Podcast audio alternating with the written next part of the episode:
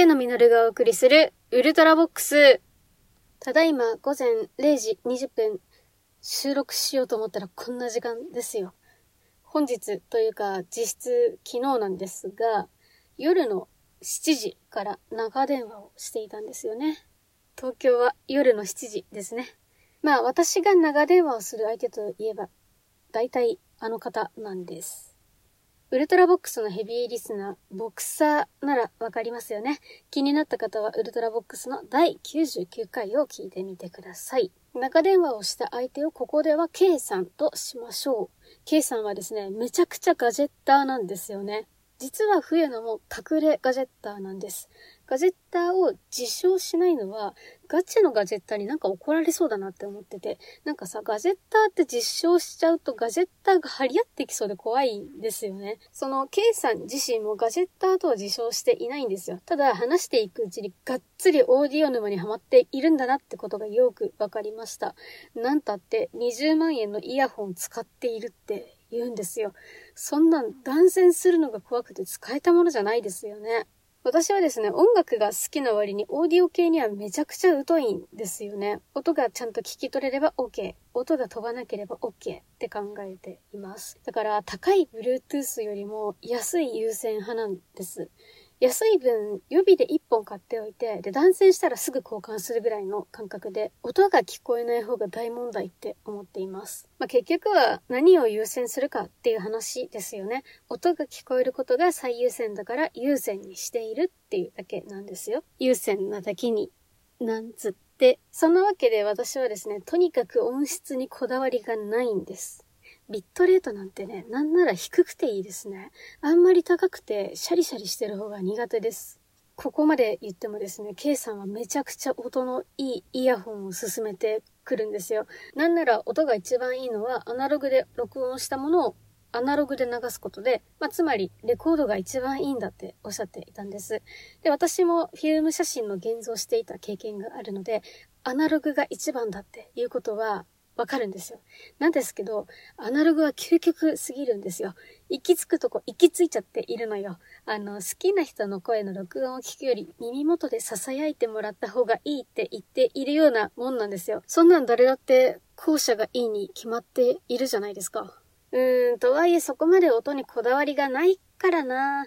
耳がバカだからわかんないんじゃないかなって言っても、K さんは引き下がらないんですよね。聞けば違いがわかります。っておっしゃるんです。私、知ってますよ。オーディオ沼にハマっている人の言う上トークじゃないですか。もはやオーディオ沼に引きずり込む気満々なんですけど、いい音質を知ったところで私は絶対にオーディオ沼にはまらないからなっていう鉄の意志で話を聞いておりました。結局のところ音質を追求したプロセスを聞いてくれる相手が周りにいなくて結果不えのに話しているというみたいで、それで私もせっかくなので話を聞いてみたっていうだけなんですけどね。それで、やっぱり今の時代、アナログはやっぱり場所を取るしお金もかかるから、デジタルが現実路線でで、デジタルの中で音質を極めるなら、Bluetooth より有線が良いとのことでした。デジタルで音質を良くする一つ目のやり方は、ハイレゾアップコンバートするというやり方で、MMCX 端子が使えるイヤホンを使うと良いとのことでした。えー、私、隠れ端子マニアなんですけど、MMCX には手を出したことがありませんでした。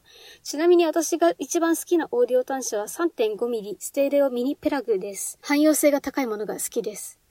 二つ目のやり方は、バランス接続対応のウォークマンを使ってバランス接続で聞くことだそうで、えー、バランス接続って何よって話じゃないですか。早い話が、有線のヘッドホンって大体端子が1個にまとまっているじゃないですか。まあ、あれがですね、左右に分かれているんですね。めちゃくちゃいかついですよね。言われてみれば確かにオーディオ沼の人たちって決まってウォークマンで音楽を聴いていらっしゃるんですよ。今でもウォークマンで音楽を聴いている方を街中で見かけたとしたら、10中8区はオーディオオタクなのではないでしょうか。一方でですね、Apple 製品で音楽を聴くオーディオタクってあんまり見かけないんですよ。Apple 製品はというと、オーディオ端子が接続できなくなった頃から音質は捨てたと言っても過言ではないとのことでした。ちょっと言い過ぎだなと思ったんですけど。まあ確かにね、iPhone ってフォンですからね。電話ですからね。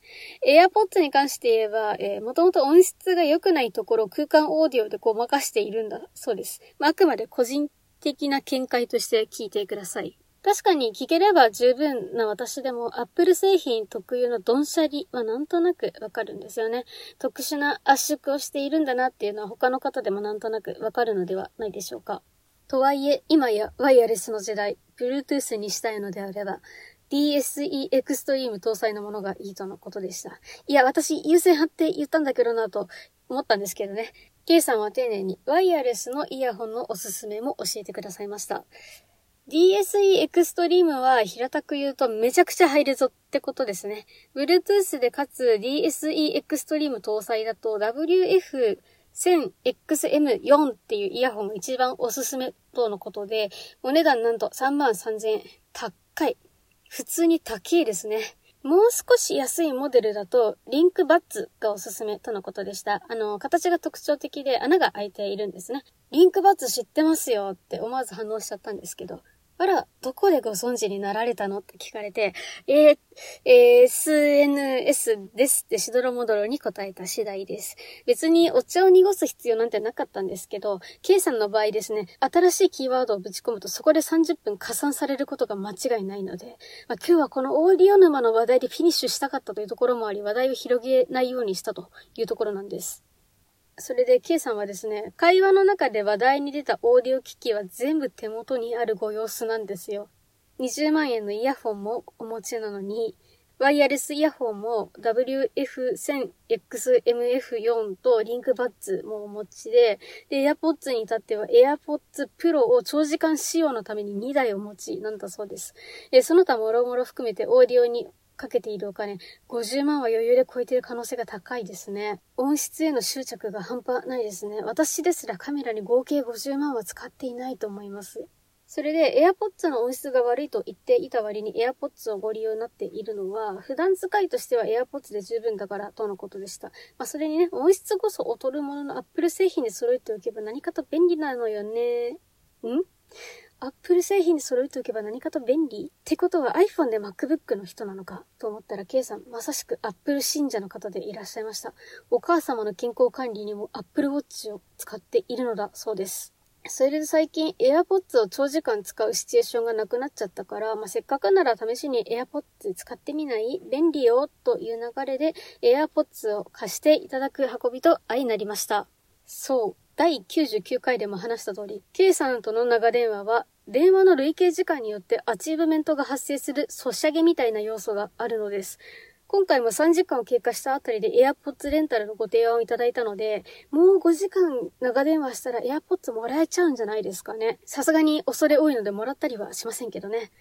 AirPods って空間オーディオができるんですよ。まあ、機種にもよるんですけど、K さんから借りるのは当然ながら AirPods Pro なので空間オーディオができるんです。耳がバカとはいえ、以前から空間オーディオが使えたら聞いてみたいと思っていたアーティストがいまして、それがまさにサイズなんですよね。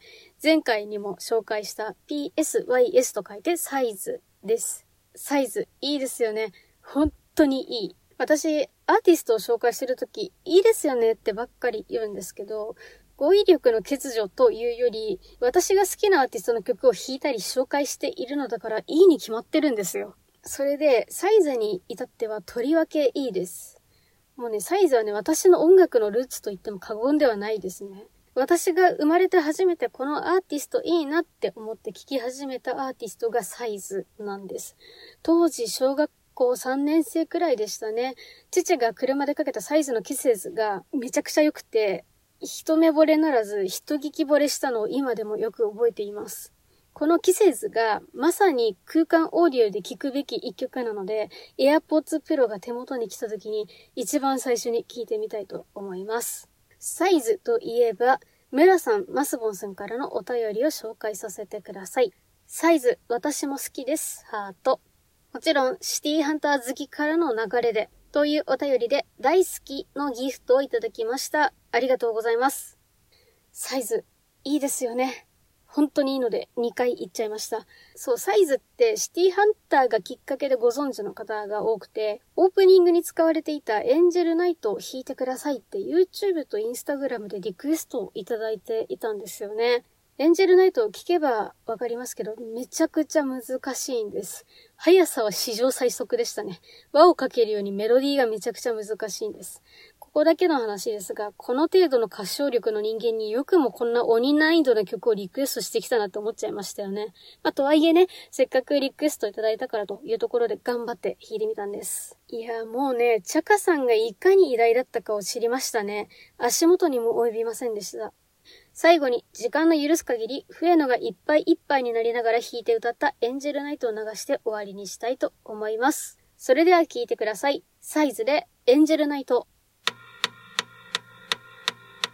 イルミネーション真下に見下ろし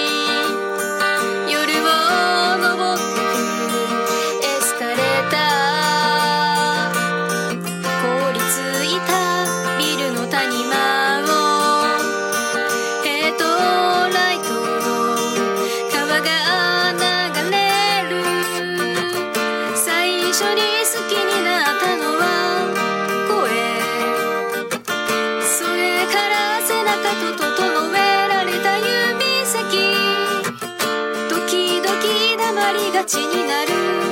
癖。